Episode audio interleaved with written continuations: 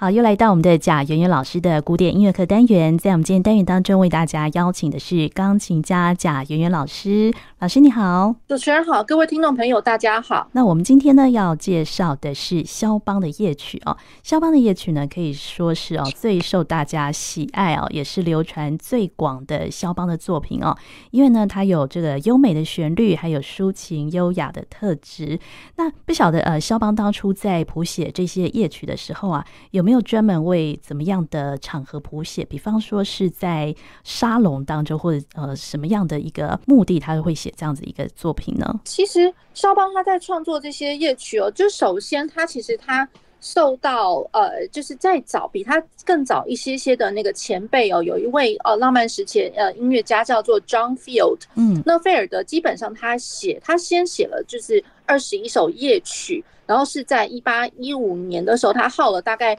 呃，二十多年的时间，他都在谱写这个夜曲这个作品。嗯、那然后呢，其实肖邦是因为呃深受了呃 John Field 他的这些夜曲。然后他深受了启发，那然后呢，肖邦他也以这样子为一个曲类，然后去发挥他自己个人的一个独特的色彩哦。嗯，那当然就是说，我们先讲到这个夜曲这个部分。那夜曲它本身其实它原本呃，它呃不管就是说它叫做 nocturnes，或者是叫做有一个名词叫做 nocturnals，那基本上它是在呃十八世纪的时候，它就经常被用来就是说可能在一个。小小的一个沙龙的一个场合，或者是说它是呃被运用在不见得是呃钢琴独奏的这个作品，有可能会是在一个小型的一个木管乐器，木管的那个呃小重奏，所以它有可能会是一个呃室内乐的一个形态。对，是，然后。呃的一个演出的一个形态，那然后他谱写了一个，可能那个曲目不会说太大，它会是一个稍微就是大概三五分钟的一个东西，然后很 nice 的一个，然后呃沙龙的一个场合。嗯好，那然后呢再过来就是 John Field 他认为就是说，哎，这个曲类他可以拿来发挥一下，所以。大概来说呢，John Field 他谱写的大概是一个三段体，大大体来说大概是三段体的一个曲目。嗯，那三段体，就是 ABA 这样子的一个 ABA 三段，那然后有对，然后拥有一个歌唱性的一个旋律。然后不过就是说，以 John Field 来讲的话，他的夜曲，呃，可能它的变动不会到那么大，所以整个的呃乐曲的呃，比如说他的性格、他的氛围上来讲的话，可能都会是。从一而终，比较不会说波动很大。嗯、对，那然后呢？呃，肖邦他听了那个 John Field，他觉得就是说，哎，这个东西他也可以好好拿来发挥。嗯，所以肖邦其实老实说，在他早期的一些呃那个夜曲的作品哦，那他基本上可以听得到，也有 John Field 的影子，就是都非常漂亮的歌唱性的旋律。对，然后呢，他的左手的那个伴奏也是都是非常的。呃，流动的，然后是呃比较开广的一个爬音的伴奏形态。嗯，那然后呢？可是这也蛮好玩的，就是说肖邦他写一写，那然后他仍然心里面呃拥有的就是他觉得就是哎，这个前辈真的是在他前面就是觉得还呃他蛮敬仰的。嗯，对。那所以了，肖邦他当时也有呃身旁的一些人就是说，哎，那你应该要直接去。呃，跟 John Field 见到面，然后让他认识你，让他看到你的那个夜曲的作品。哦、嗯，那所以了，其实就是肖肖邦他大概在呃还没有离开华沙之前，嗯、大概就是在呃法国去法国之前的那三年，在华沙的时候，他已经谱写了一些、嗯、呃夜曲的作品。那可是他在谱写的那个时候呢，其实他他只知道 John Field，他没有去遇到他。嗯，那。然后后来就是说，他大概谱写了一阵子之后，大概在一八三二年的时候，他才会有这个机会，第一次见到了 John Field。嗯，那然后跟 John Field 就是呃介绍他的夜曲的作品。那 John Field 呃，他当时其实呃在呃当时的欧洲也是一个响叮当的人物。然后他就看到了，哎，肖邦拿了他的夜曲作品来。他一开始其实他不是很想要认识他，他就觉得有一点点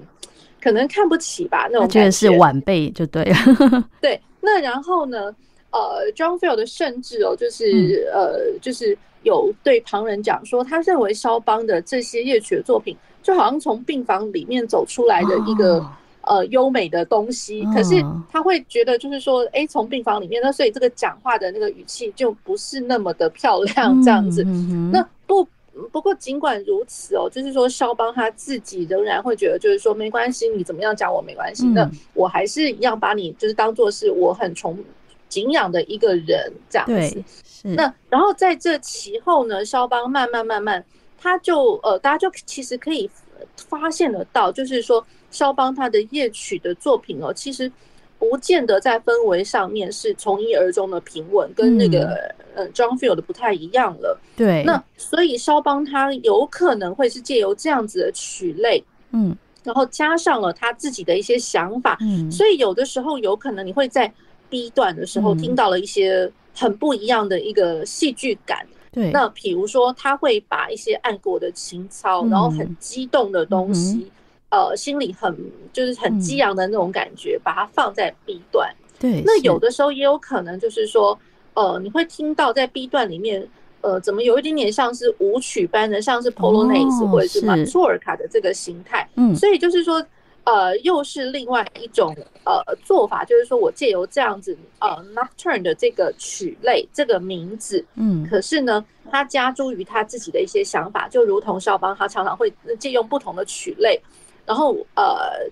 就是那样子的曲类，你听到的时候，不见得会是他原本该是要有的那个样子。对对对，对是。在肖邦，对肖邦就是会他会借由就是 Nocturne 里面，然后你可以甚至可以听得到一些，嗯、比如说像歌剧般的一个表现哦，嗯、歌剧般，比如说是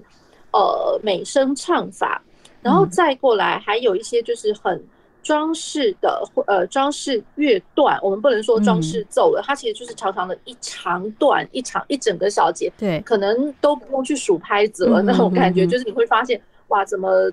就是好多小音符，然后上去下来，然后非常的优美，这样子的一个装饰乐段，也会加注在里面，对。对。那然后呢，它的那个嗯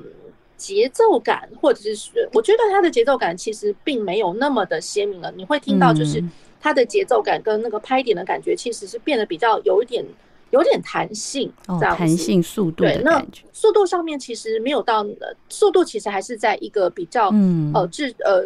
一个一个严谨的一个范围。老实说，它的速度还是还是一样。那就是我我的每一个拍点，呃，其实它赋予的那个弹性不会说到太大，因为有些人在。诠释在演奏上面，有的时候可能真的就是加注于太多的个人色彩，嗯，所以有太多太大的那个速度上的弹性，我觉得这个我也不是非常的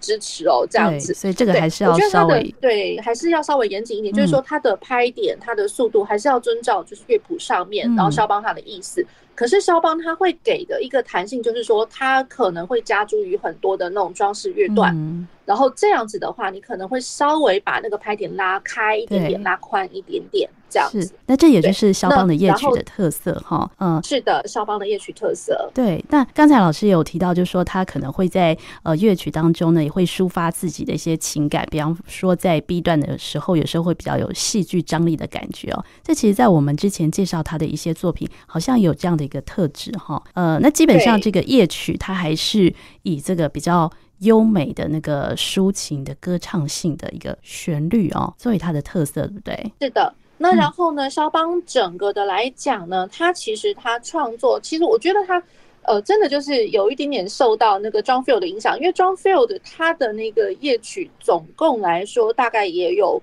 呃二十二十二十一首左右。嗯、那肖邦其实因为他他的一生其实不长哦，他大概从一八一零年然后到一八四九年这样子。那然后呢，他的这一生里面，其实他耗尽了大半生的时间，都在创作这个夜曲的这个曲类。所以由此可知哦，就是说，比如说像夜曲，或者说像马祖尔卡这这一类的曲目，真的就是呃最经典，可以代表就是肖邦他的作品。对，因为实在是因为大家可以看得到，就是说他一生当中，他一直从从前前后后一直都有这样子的一个创作，这样子。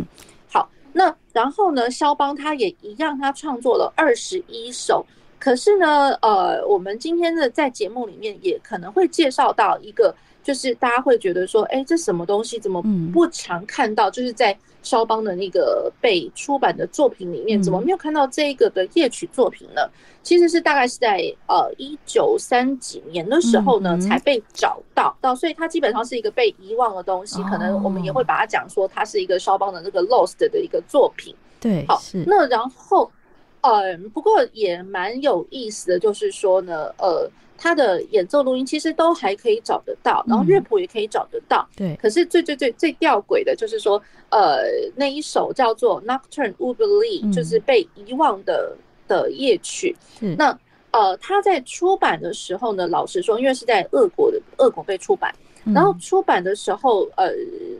也因为学者也他他们的考究，他们会觉得就是说。其实他这个出版，其实当然绝对不会说是肖邦他当时想要自己他他同意要被出版，所以他会一路就留留留留到现在后来后留到后来被找到这样，这是他身后才被找到的作品嘛？是，可是呢，所以也有一说，就是说，哎，这个作品也有可能。它到底是不是肖邦做的？可是你听起来它是夜曲，然后听起来也蛮像的。哦，对。不过以我自己听起来，我会觉得就是说，哎，多多少少好像也有那么一点点不太像肖邦。对，所以我会觉得就是说，哎，这个曲子也其实蛮好玩的。所以我也想要就是说一并拿起来跟听众朋友们分享这样子。对。那然后我们今天可能稍微介绍到就是呃，大家。平常耳熟能详的，就是说，哎，可能乐谱上面一开始看到可能是 Opus 九的这个作品，嗯，可是呢，大家千万别忘记了，就是说，常常我们在呃在印刷，就是说被出版的作品集里面呢，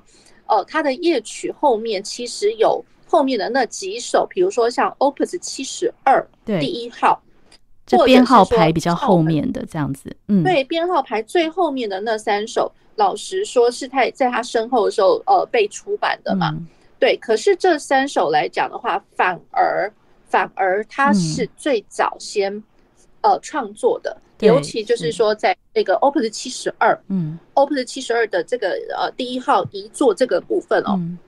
这个其实是在他他根本还没有到呃法国的时候，他就已经写完，他是在华沙的时候完成的。嗯，是对。那然后呢，升 C 小调的，大家常常呃会听得到的那一首哦，对，那其实那也是在一八三零、一八三一年的时候就创作完成，然后一八三二年的时候被出版的，所以基本上都比那个呃就是。Opus 九的那个作品呢，稍微来的早一些些，对，所以我今天我选用的这三个这这个作品哦，其实老实说是想要就是有一点点呃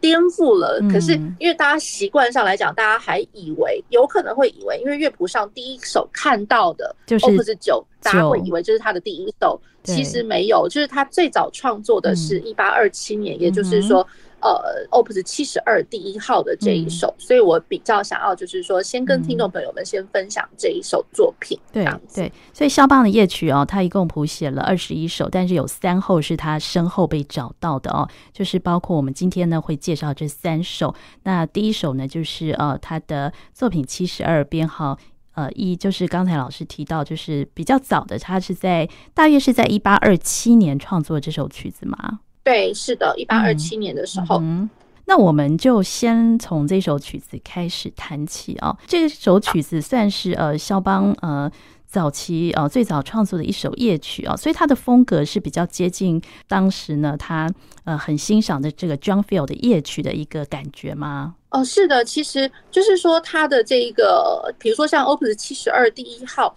呃，论整体的氛围来讲来讲的话，其实就真的没有说变动到太大，不会说像他呃稍微后期一点点的那个夜曲的作品哦，可能大家会听到哇，真的是呃南辕北辙，就是可能不同的乐段有不同的一个性格这样子。那呃，在他这个早期的 Opus 七十二之一，整体来讲的话，其实我觉得氛围都还是温温的，嗯，对。那然后可是它呃蛮具备一个流动的一个方向感。那呃，旋律也蛮优美的，大家可以来听听看。好。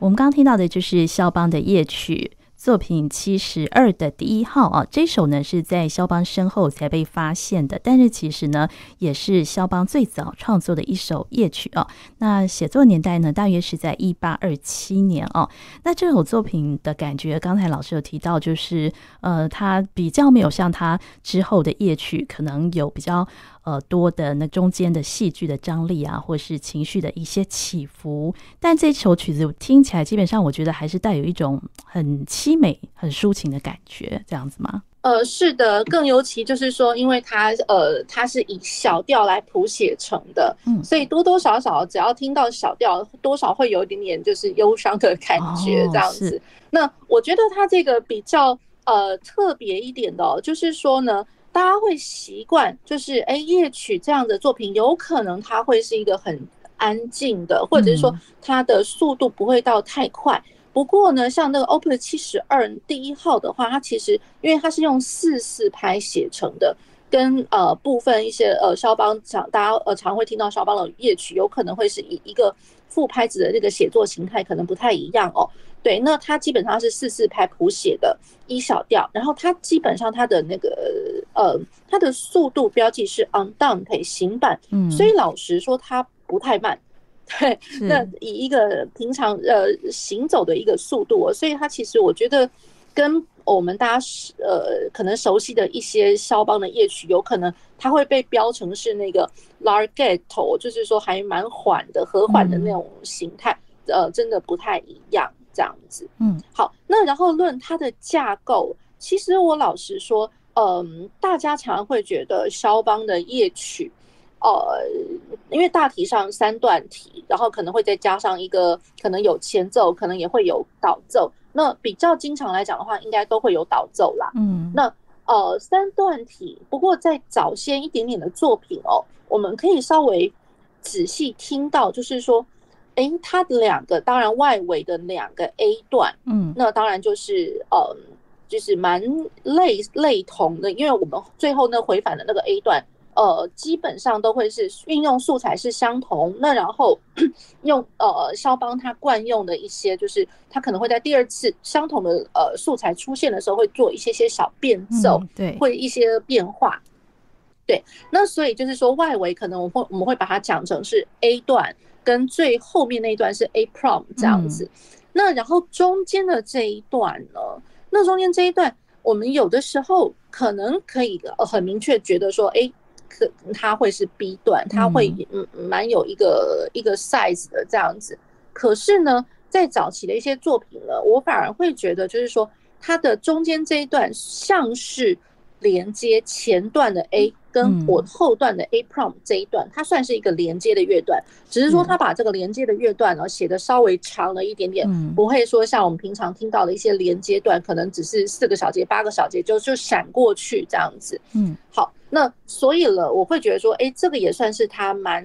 蛮独特的一个特色。嗯，所以有的时候呢，我们早期的东西有可能可能会把它讲成就会是一个很大的一个二段体，然后这这两段之间。两段之间可能中间有一个串场的部分，那、嗯、这个串联的部分，我们不会想要把它叫做 B 段。哦，就说它其实它的感觉没有那么样的突出哦。呃，中间这一段，嗯，论性格上面没有到那么突出。嗯，然后再过来就是说，有可能它的呃调性的转变上面呢，其实它并不会具有一个嗯足以可以把它叫成一个新的段落的一个新的调性，这样子、嗯、是对，所以。嗯，比较像是一个 transition 转接乐段的那种感觉，嗯嗯、所以它整体的那个呃情绪大概就是从头到尾其实是蛮一致的哦，蛮连贯的这样的一个感觉。是的，是的。嗯、那然后呢，大家可以听得到，就是在他这个七十二呃作品第一号的最后那一段 A 段呢，大家会听到，哎，这个好像比起第一段的呈现来讲的话，它多了很多的一个装饰，就是 more embellished 的那种感觉。嗯、然后最后扣打的时候呢。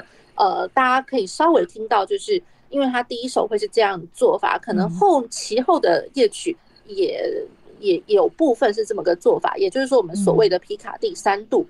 也就是说我这一首曲子呢，我一开始是在一小调呈现的，对，我最后结束的地方是在一大调，嗯，那一小调咪、嗦、C 跟一大调你升 SO C，它中间的那个 SO 是会转换的，所以我从小调。呃，转到了一个平行大调去，嗯，让它结束在平行大调上面。嗯，对，所以这个也蛮有意思的。好，那稍微补充一下，那这一首呢，因为其实一八二七年他在写作的时候呢，他其实呃也跟了他其另外的几首早期的作品啊，就是比如说像三首的 Ecossay 的舞曲，这个我们之前可能最早。在节目中也有跟听众朋友们提过，嗯、那然后也有一另外一个早期的作品《Funeral March》C 小调的《Funeral March》，这三这这几首曲子哦，他们大概会是呃，就是早期的一些作品，然后都会是在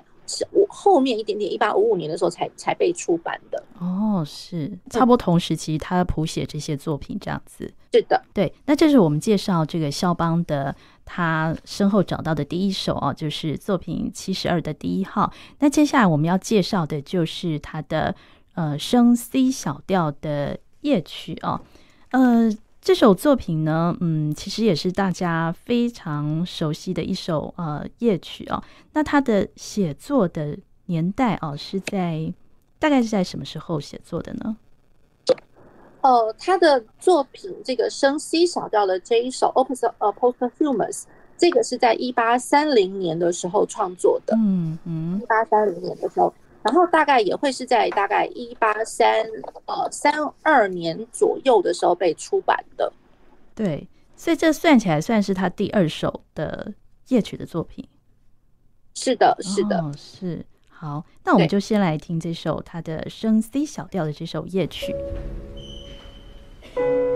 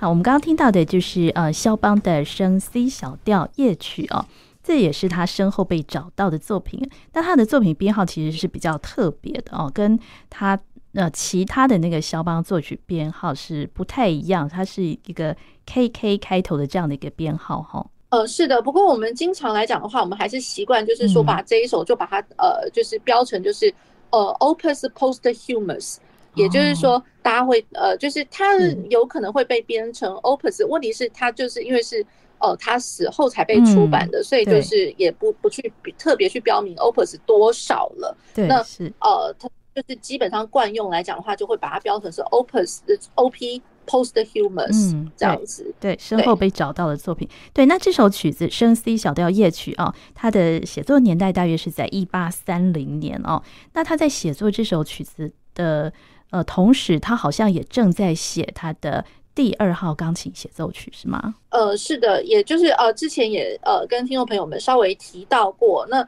呃，他虽然他的第二号他都会被编成第二号钢琴协奏曲，那、嗯、呃，基本上因为他有两首钢琴协奏曲嘛。那一首是第一首第一号是 E 小调，然后第二号是 F 小调。可是基本上呢，是 F 小调的那一首先创作完成的，嗯、那个是他比较就是年轻呃青年时期的时候的一个作品，然后其后才会是第一号就是 E 小调的那一首这样子。嗯、那这首升 C 小调夜曲哦，它的结构基本上也是以三段体的方式 ABA 这样的方式写作的吗？大体上来讲的话，它的大架构是的确是三段没有错。那然后呢，它在 A 段之前，它会有一呃四个小节的一个导奏，嗯，咚滴咚哒咚咚。好，那然后再过来就会是一个三段的一个架构，然后呃之后再加上一个尾奏。那尾奏的部分，大家常呃可能很。很明显可以听得到，就是说它会有呃上去跟下来的那个装饰乐段，很漂亮的音阶，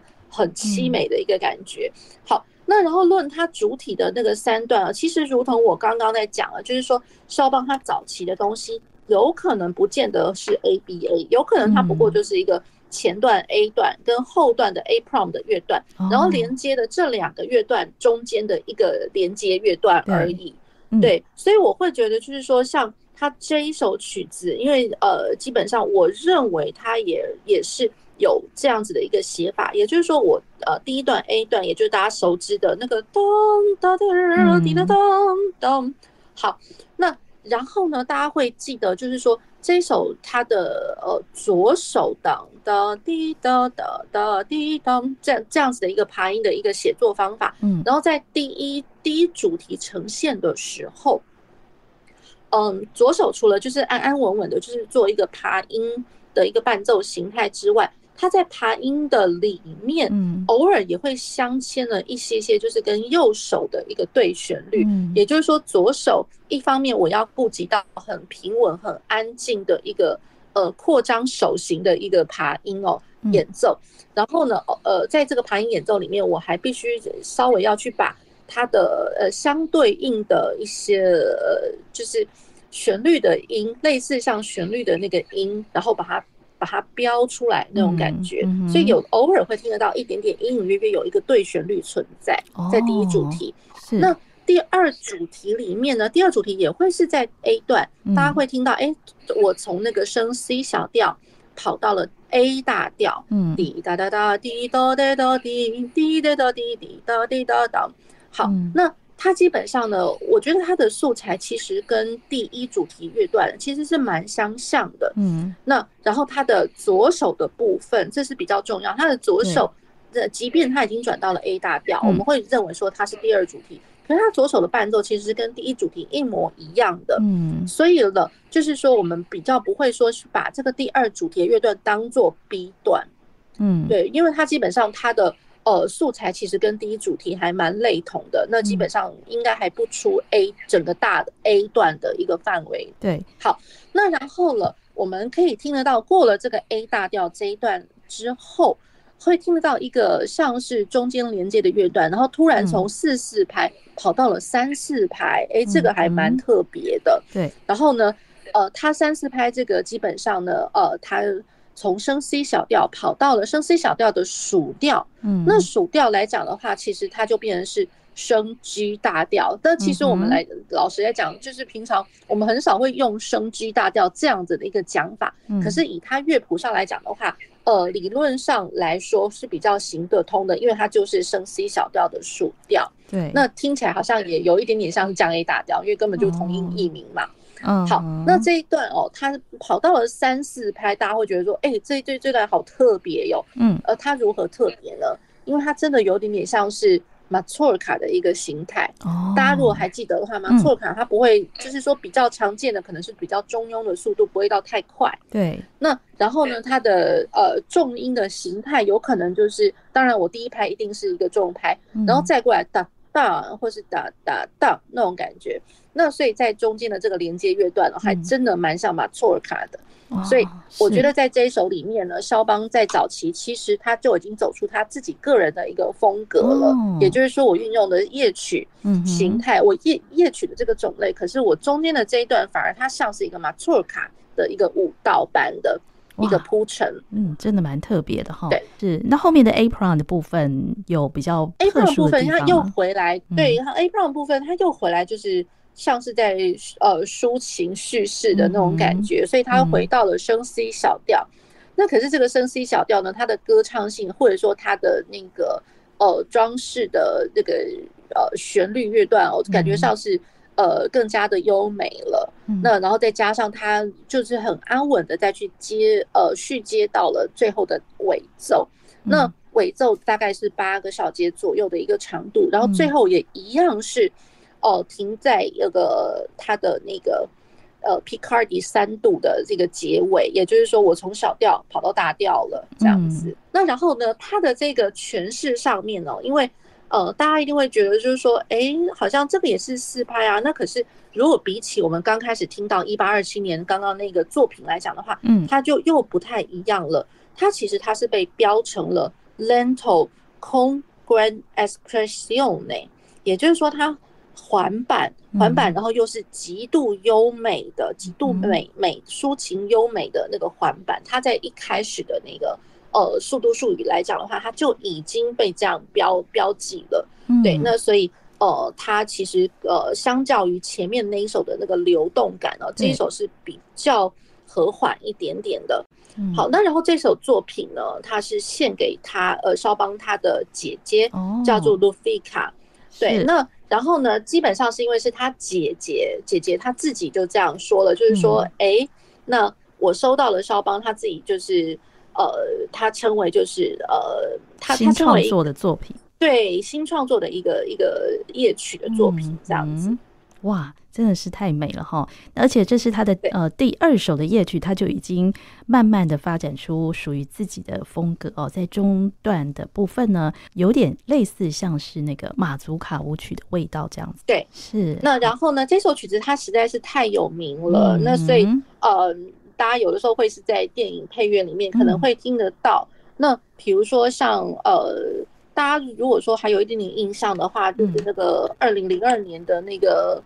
呃，一个一部片子哦，就是导演是 Roman Polanski，呃呃 Polanski 的这个这个电影，他的作品叫做《The Pianist》钢琴家。哦。然后大家如果是还记得那个钢琴家哦，其实是非深情非常的非常的瘦，然后瘦瘦的高高的这样子，然后叫做 Spielmann。Spielman，然后他其实他在中间里面也演奏了这一首作品。嗯、哦，对，就是那个呃，《战地情人》这部电影当中，呃，应该是对，对。那然后呃，他在这部片子里面除了演奏这一首之外，嗯、还有演奏了就是呃他的 Ballade，就是叙事曲的第一号 G 小调的这一首。对，是是。那所以我觉得一方面哦，虽然它是遗作，那可是呢。嗯一方面就是说，借由电影哦，就是一些配乐里面又带出了这些作品，嗯、所以呃，大家也就是接受度或者说就是流通度又更广了。嗯、对，是大家耳熟能详的一首夜曲啊、哦。对，那我们今天呢还要再为大家介绍的另外一首，就是呃，这首也是升 C 小调，就是一开头老师有说，就是他身后被找到叫做被遗忘的。它的编号其实呢也是 KK 的这个这个编号哈。这首作品呢，因为不确定是不是肖邦他本人所写的，对不对？呃，对，其实我觉得也蛮有意思的哦。嗯、就是说，这一首基本上，如果说论出版出版的话，呃，那比较考究一点的一个出版的作品，基本上不会去把这一首把它把它印成，就是说跟我刚刚呃、嗯、所谓呃，比如说肖邦确认肖邦他自己是创作了二十一首的夜曲，嗯、那所以这一首的话，有可能是。被遗落的可能会是 Number Twenty Two 那种感觉，有可能是第二十二首。不过呢，一方面就是说，因为它很后面突然被发现了这一这个作品很后面的时候，那然后呢，嗯，可是他在也也是有人把它出版了，可是出版的时候呢，基本上呃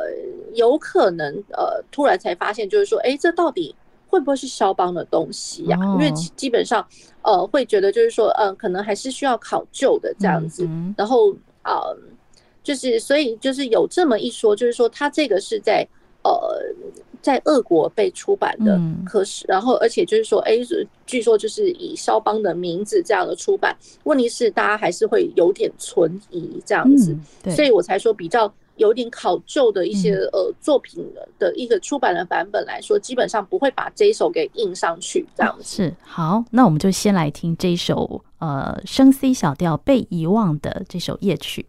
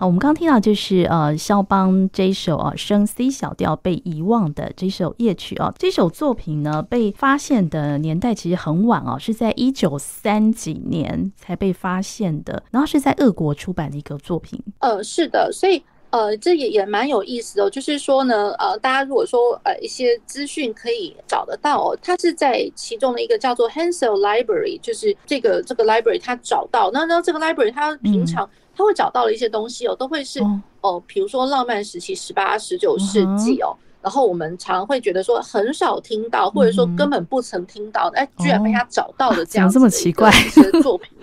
对，所以就是也蛮有意思的，所以这样这个作品也就是这样，在一个因缘机会，然后被这个呃 library 给发表出来，就是说，哎，有这么一个被被遗漏的一个作品哦，在这个作品哦，呃，其实我觉得有一点点异曲同工，也就是说，这个是升 C 小调，所以比起我们刚刚的那个 Opus Post Humans 的那个升 C 小调，那呃，基本上它一一样升 C 小调谱写成的，嗯，对，好，那然后呢？它其实也蛮像，就是说，哎，就是呃，夜曲来讲的话，经常会听得到是 larghetto，就是它会标上，就是说很和缓的一个环板，然后 larghetto。对，那然后它是以三四拍的形态写成的。嗯，好，那它如何像呢？我觉得就是，如果说我们还对于这首曲子有一点点存疑，说它到底是不是肖邦的夜曲？对，那我觉得啦。就是它有像的部分，也有不太像的部分。哦，是。那我觉得他这首曲子很有意思，所以想要就是说，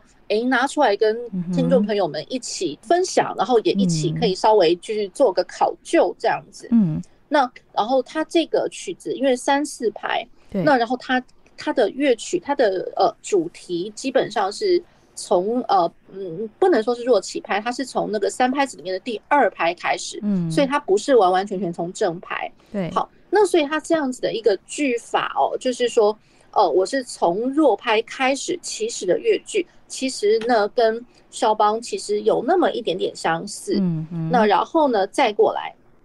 就是说它的呃。它的那个伴奏的部分，在 A 段的伴奏也一样，我们会看得到，就是有爬音，然后手型可能要呃撑的稍微广一点点，这样子，就是呃分散是很开开广的这个爬音的一个写作方法。对，那偶尔也会看得到，就是说我的左手爬音里面有的确有那么几个音，好像是要跟右手的旋律是做一个对旋律的那种感觉。好，然后右手的歌唱旋律呢，其实在 A 段一开始的乐段就已经有呃蛮有那种装饰乐段，然后其实蛮优美的那种歌唱的一个唱法，这样子美声唱法。对，好，然后再加上一些些一点点像是花腔，就是说女高音的花腔。对，所以在这样子的一个写作方法，又像花腔又优美的旋律，然后加上因为我必须要呃弹奏出来，表现出来这些美感。所以基本上我呃一开始具备的手指头的一些技巧，手指头的主动性，呃，应该来说，我觉得这个跟肖邦他自己原来的一些，就是大家考究确认是肖邦自己的创作的话，那其实是蛮相像的，这是相似的地方，对，是，对，相似的地方。那然后再过来，他的这个作品哦，这一首的夜曲，反而它会是一个像是呃，像是以。轮旋曲的一个方法写成的，也就是说，它的乐段反而是呃分成 A B A C A 的一个形态。嗯，好，那然后呢，它的 B 段 B 段来讲的话，哎，突然会听得到像是 Polonaise 的那种感觉，也就是说，我们会听到它的呃，它的其中的一个连续的八分音符，它它它它它它的一个呃铺陈的形态。所以这个地方，我觉得，哎，这个 B 段到到来说也蛮像，就是说，哎，这是肖邦他写作出来的一个东西，嗯，对。然后，然后它是放在夜曲里面，然后回到 A 段又一模一样了。嗯。可是它的 C 段哦，我觉得，A，这个就还蛮蛮好玩的。它的 C 段反而就成就了，变成是九八拍副拍子的形态。嗯哼。那副拍子，然后它从升 C 小调跑到的 E 大调。那可是我觉得真正。的那个写法哦，它比较不那么歌唱了，大家会听得到，哎，怎么全部都是齐奏式的三连音？那三零齐奏式三零，嗯，它它它它它它它它这样子，然后不会有任何流动的和弦呃伴奏或者说呃歌唱的旋律。对，那然后它一样，它的乐句的起始是在弱拍上面。嗯，好，然后它的呃乐谱上面标上了 semplice tranquillo，也就是说我的节奏看起来乍看之下好像是都有一点动感，嗯哒哒，嗯哒哒哒哒哒之类的。对那可是呢，我还是要以非常安静的一个氛围去呃演奏它。嗯，那我觉得其实在这个曲子里面的确有这么一些，就是像是肖邦他的他的创作。嗯，可是呢，也有部分呢会觉得就是说，哎，这看起来怎么一直运用到会有那种增六和弦，嗯、尤其是那种法国增六哦。对，那当然不是说肖邦他完全就不用增六和弦，只是说感觉起来这样子的一个运用方法似乎又不太像，因为那个肖邦应该不会说，呃，乐曲一开始可能就是。很明显的一些地方哦，就是运用增六和弦的那个频率还蛮高的，嗯，对。那所以在这首曲子里面，我觉得这个是还蛮有一点点会让我，我也会觉得有点存疑，就是说这真的是肖邦吗？蛮奇怪的地方。然后呢，像刚 对，那然后对，然后他刚刚的那个 C 段，就是说呃一起齐奏和声式的那个齐奏，因为这个乐段还还蛮长的，对。那然后我是觉得就是说，哎，这这个段落来说。真的就不太像是肖邦他会做出来的那个夜曲哦。Oh. 对，那所以不管就是说这首曲子到底最后他到底考、嗯、考究起来到底是不是肖邦的东西，嗯、可是我会觉得就是说还是想要拿起来跟听众朋友们一起分享这样。哦，不过在这首作品被找到之后，有大部分学者他们是觉得说这个可能是肖邦的作品，是吗？就是有有人这样讲，就是说有可能，哦、那可是也有也有人说，就是说他不太像，不太像，不太像是，哦、就是两两方的意见都有这样子。是对，那更何况因为这个是在俄国被出版的，哦、所以基本上呃，我们习惯上看到的那个出版品，如果说肖邦的作品的话，嗯、因为就是肖邦他如果是他自己的手稿，是对，如果是他自己手稿，或者说。呃，像像他的手稿，然后第一、嗯、第一次被被流通出去，有可能是不太呃，他自己都没时间去考究，呃，可能法国版的，就是可能有一点点错误，然后再过来隔了一年之后，他自己又又校订了一些东西，然后他就把它送给了，比如说英国的出版商，然后英国出版商再负责，然后把它呃，比如说有德国呃，不是德国出版商先，然后再过来呃，德国出版商再去帮他流通，比如说呃铺铺陈到了英国去这样子。好，那所以就是说，这些基本上不管是说第一版、第二版有没有考究，有有没有呃，就是肖邦他自己在编编定好、修订好。不过基本上那个都是经过肖邦之手，所以是肖邦 approve，肖邦他自他自己证明，呃，就是说好，我要出版这些东西。嗯哼。那所以像现在我们呃提到了这一首在俄国出版这个东西呢，基本上你很难就去考究到，就是说肖邦他自己有没有再去修订过。那这是我们今天在节目当中呢，为大家介绍肖邦的夜曲。我们今天呢，先介绍这三首都是他身后的作品。那我们今天也非常谢谢贾圆圆老师，谢谢主持人，谢谢各位听众朋友。